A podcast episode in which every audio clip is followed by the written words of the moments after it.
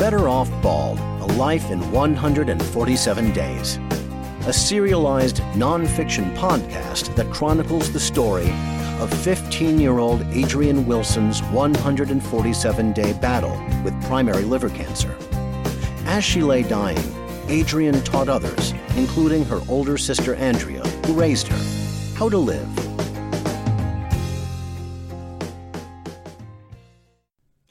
Welcome back to Better Off Bald, a life 147 days. I am your host and storyteller, Andrea Wilson Woods. Whether you're watching the video or listening to the podcast, I really appreciate you tuning in. Let's get started. Days 24 through 28, Friday through Tuesday, June 8th through June 12th, 2001. It's comforting to know I am alive, not quite rotting as fast as others expect. Do I send out a message of, hey, I can barely survive a cold, let alone liver cancer? I am sick and tired of comforting you people. Sorry for the all caps. I'm going to hide for a while and comfort myself. I hope that's okay with everyone. Adrian's Journal, dated June 8th, 2001. Century 21 Larson Realty, the management company who handles our rent, calls us to let us know the owners have put the house back on the market. The timing could not be worse. The property manager appears sympathetic, but she has to do her job. In order to protect Adrian's health, I explained there are guidelines for showing the house. When people enter, they have to spray the bottom of their shoes with a mixture of bleach and water. A blue bottle is located on the counter as you walk into the kitchen, the main entrance to our house. Next, they must wash their hands with the antibacterial hand sanitizer. We must be home when the house is being shown, and children are not allowed inside because they pose a greater risk of infection. People may look in Adrian's bedroom, but they cannot go inside, nor can they touch any doorknobs. The property manager says these restrictions should not be a problem.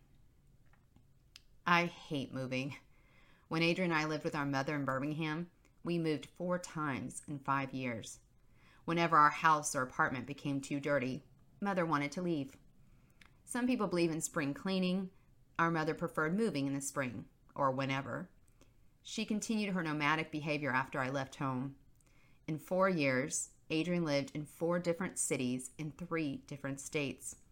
She was in her third school by the beginning of third grade. She completed third grade in her fourth school when she moved to Los Angeles to live with me.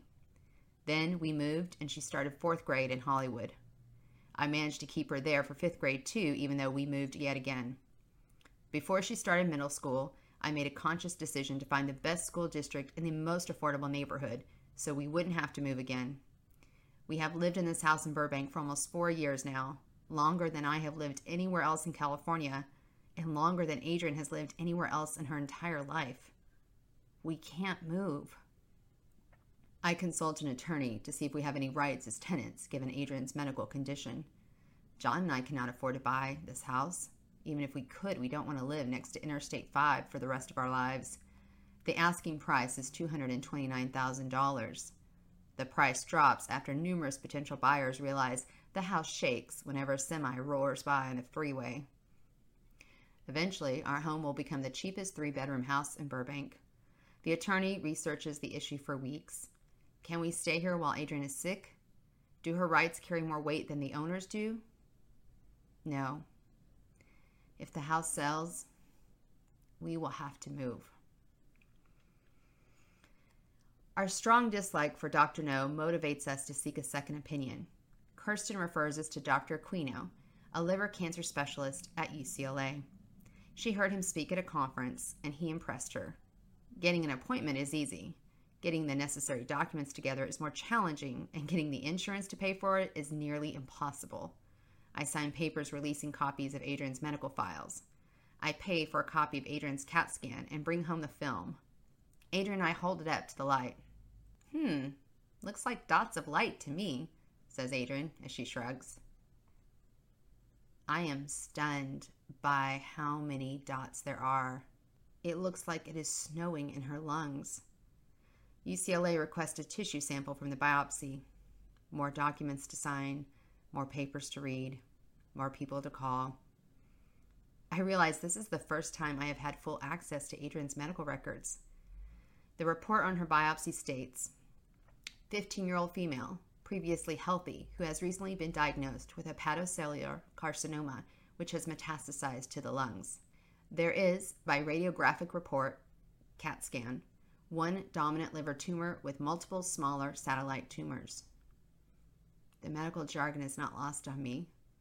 Satellite tumors sound far more threatening than dots of light or snowflakes. I refuse to look at the film or read the biopsy report again. I put everything in a giant envelope and store it next to Adrian's medical supplies. It taunts me, but I resist. Denial sustains me. I cannot let those bulbs of enlightenment destroy my hope. The ringing in her ears is gone, but Adrian still suffers from nausea and headaches. Since her counts are up, she's allowed to go out in public. John takes her to the movies on Friday night. I opt not to go, which means the movie must be an MTV, teenage, gross humor kind of film. My tastes exclude Tom Green, Ben Stiller, or South Park characters. Adrian continues her ongoing gin rummy game with John. She is winning. Over the weekend, she is too tired to go out. We stay in and watch episodes of Invader Zim and SpongeBob SquarePants, which I mistake for a piece of cheese. Little Bit, Adrian's cat, scratches her while they are playing. The sight of blood spooks me, even though I know Adrian's platelets are in normal range now. I yell a Little Bit, and she immediately jumps off. Adrian says, She didn't mean to, sissy. From that point forward, Little Bit displays extra caution around Adrian, as if she knows her actions might incur my wrath. Eli spends a few hours a day at our house if Adrian has enough energy to stay awake. I am talking on the phone when I hear Adrian and Eli laughing out loud. We have a rule in our house. The bedroom door remains open when a boy is in Adrian's room. I cover the mouthpiece and yell, What's going on in there? Eli says, Take a look. See, Sissy? Adrian says, It's finally coming out. I watch as Eli pulls a tuft of Adrian's hair from one of her mohawks. Both teenagers dissolve into uncontrollable giggles. Their laughter is contagious. When I point out Adrian now has an obvious bald spot, she stops Eli, looks in the mirror, and decides she needs another haircut. I promise to take her to Supercuts later that afternoon. Adrian finds out Dave Navarro, her favorite musician, is going to be on The Tonight Show on June 18th, just weeks after his 34th birthday. 6 7 67. So she and Eli decide to get tickets. Eli calls a friend whose father works on the show. I'm in a bit of a pickle, he says. I call our social worker Grace, who knows Kevin Eubanks because he volunteers for Children's Hospital. She promises to see what she can do. Adrian and Eli brainstorm other people who might have connections to NBC. We're going to milk this cancer thing for everything it's worth, declares Eli. The words may come out of his mouth, but they sound like something Adrian would say. Altogether, they come up with eight tickets and passes to the green room before the show. Adrian's second round of chemotherapy is scheduled the weekend before that Tuesday. She is determined to do well so she can be discharged in time to see Dave. Teen Impact meets on Mondays at 6 p.m. Their mission is to improve the quality of life for adolescents and young adults with cancer by providing peer based group interventions in a safe and therapeutic environment. The group has regular meetings and even retreats. Adrian is reluctant to attend. She rarely fits into one specific social group and thinks the situation won't be any different. I encourage her to go one time, and she agrees to shut me up. Before we leave for the meeting, I take Adrian to Supercuts to fix her hair. We went there when she had lice last year. Super lice, which are resistant to the standard chemicals, invaded her middle school. After spending more than $50 on treatments and two weeks killing the lice, Adrian needed most of her thick hair cut off in order to return to school. I remember how the hairdresser looked at us in disgust. The lice are dead, I assured her, but my sister needs some length taken off. Everyone at her school has lice right now. We are not dirty people, I said. The hairdresser finally agreed to cut Adrian's hair to her shoulders, four inches total. I don't see the other hairdresser, which is a relief because I can't imagine how she would react to this situation. The woman at the cash register sends us over to Mary. I explained to her under no circumstances can the razor touch Adrian's scalp. She wants her mohawks shaved off, but she has specific ideas on how her hair should look. Using her middle part as a guide, Adrian tells Mary to shave off all her hair, but she wants one side to be a quarter inch longer than the other. I ask Mary if she can do that without touching Adrian's scalp. She says, Yes, ma'am. Mary does a beautiful job and receives a much higher tip than the one I gave the other hairdresser the year before. Like the quad hog, Adrian's new hairdo serves as a costume. Except for the quarter sized bald spot in the front, her hair follicles remain intact. Her hairstyle has purpose. It disguises the fact she is sick.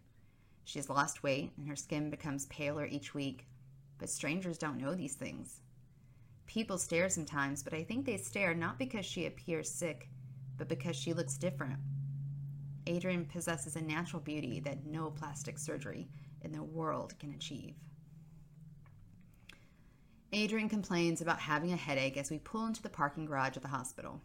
She knows I cannot give her any more Tylenol for a few hours, but she wants to avoid going to the meeting. We'll walk in. If you hate it, we'll walk out, I tell her. You can show off your new hairdo. She frowns.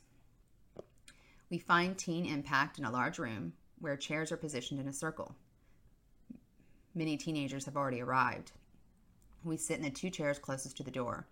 A woman opens the meeting by encouraging people to go around and introduce themselves. We have some new people here today, she says. Adrian glares at me. Most of the kids have leukemia, and some of them are in remission. An upbeat 16 year old Hispanic girl has a tumor in her thigh, and her leg may need to be amputated. She sits in a wheelchair to Adrian's right. When it is her turn, Adrian whispers, Hello. My name is Adrian. Some kids respond with an enthusiastic, Hi, Adrian. The group reminds me of the few Al Anon meetings I attended many years ago. Positive people coping with impossible situations. Do I leave my alcoholic boyfriend? Do I continue treatment even though the tumors keep multiplying? I smile and look at Adrian, who runs out of the room in tears. I apologize for both of us and leave too. Farther down the hall, I find her sitting on the floor, knees tucked into her chest, shaking and crying. Don't make me go back. I can't do this, she says.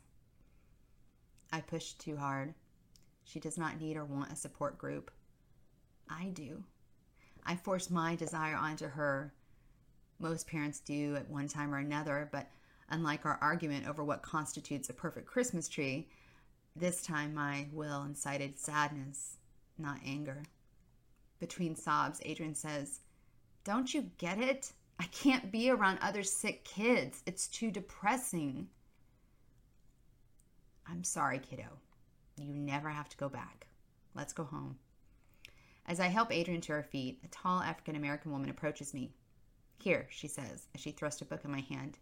I just know I'm supposed to give this to you. I can't explain why.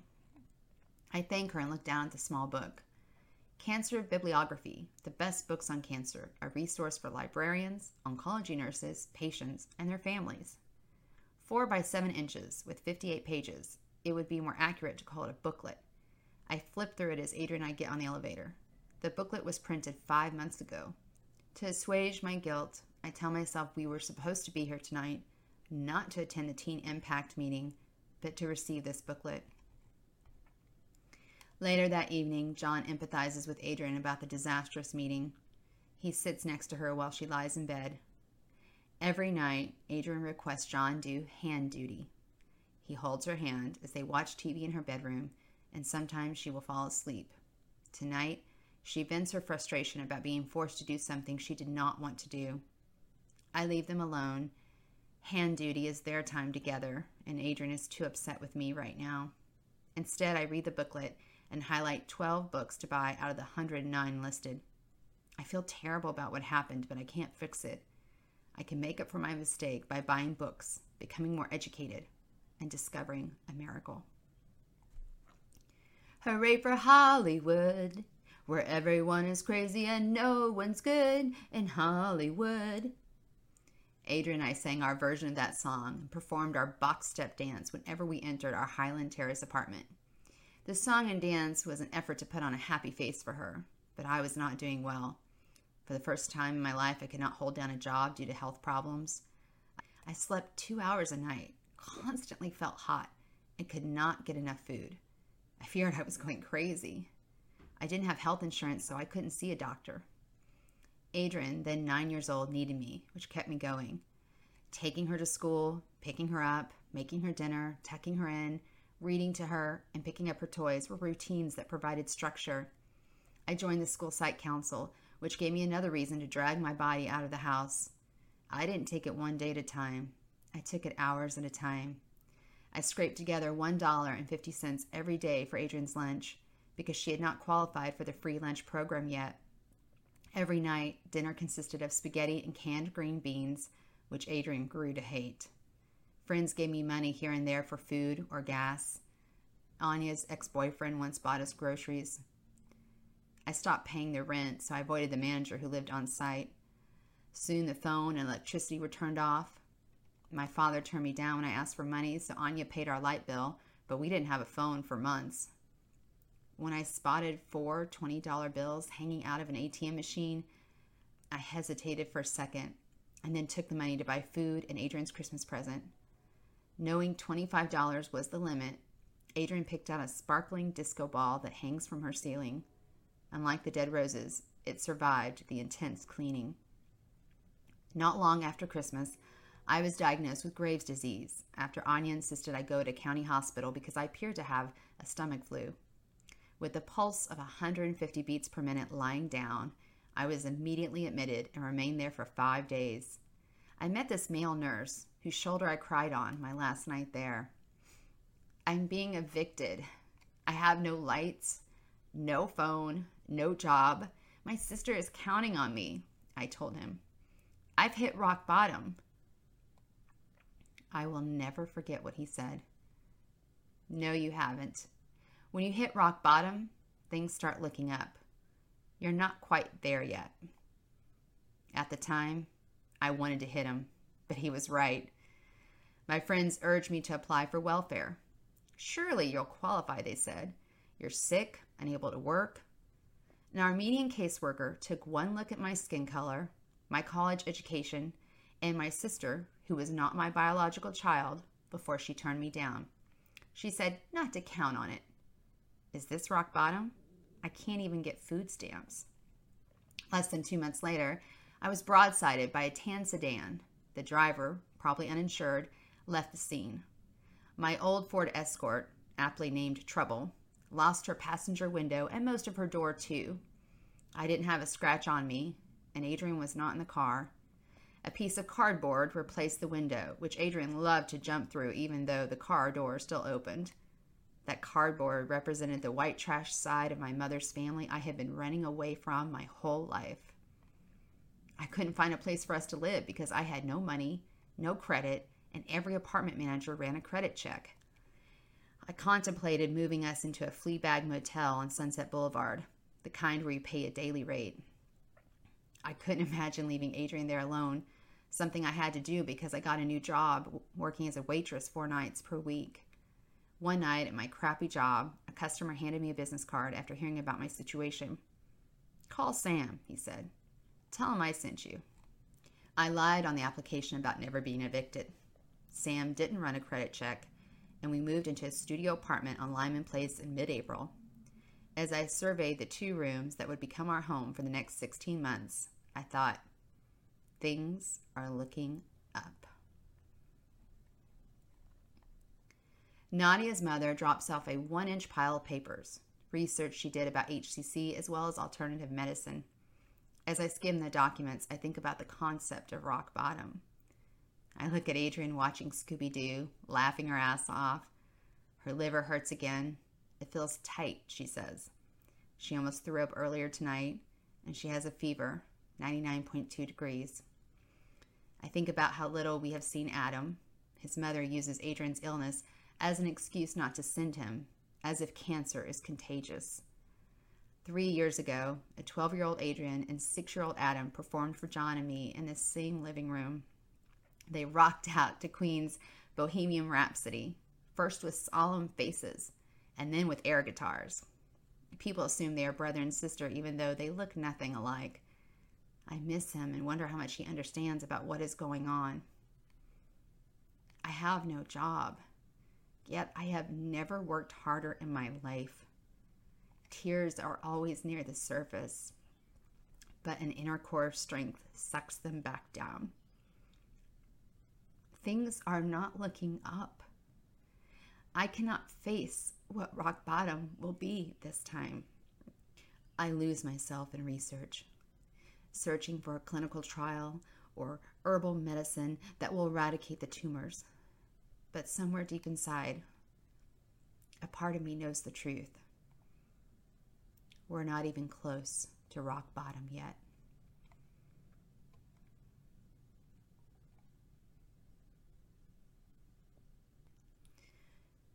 Thank you for watching and listening to Better Off Bald, A Life in 147 Days. Please subscribe to my channel and stay tuned for the next episode.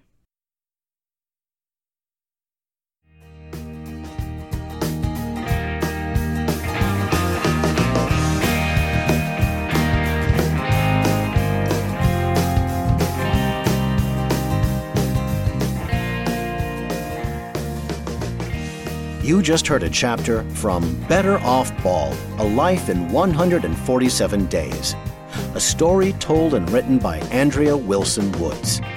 If you enjoyed this episode, subscribe to our podcast, share it with your friends, and leave us a review on iTunes. Thank you for listening.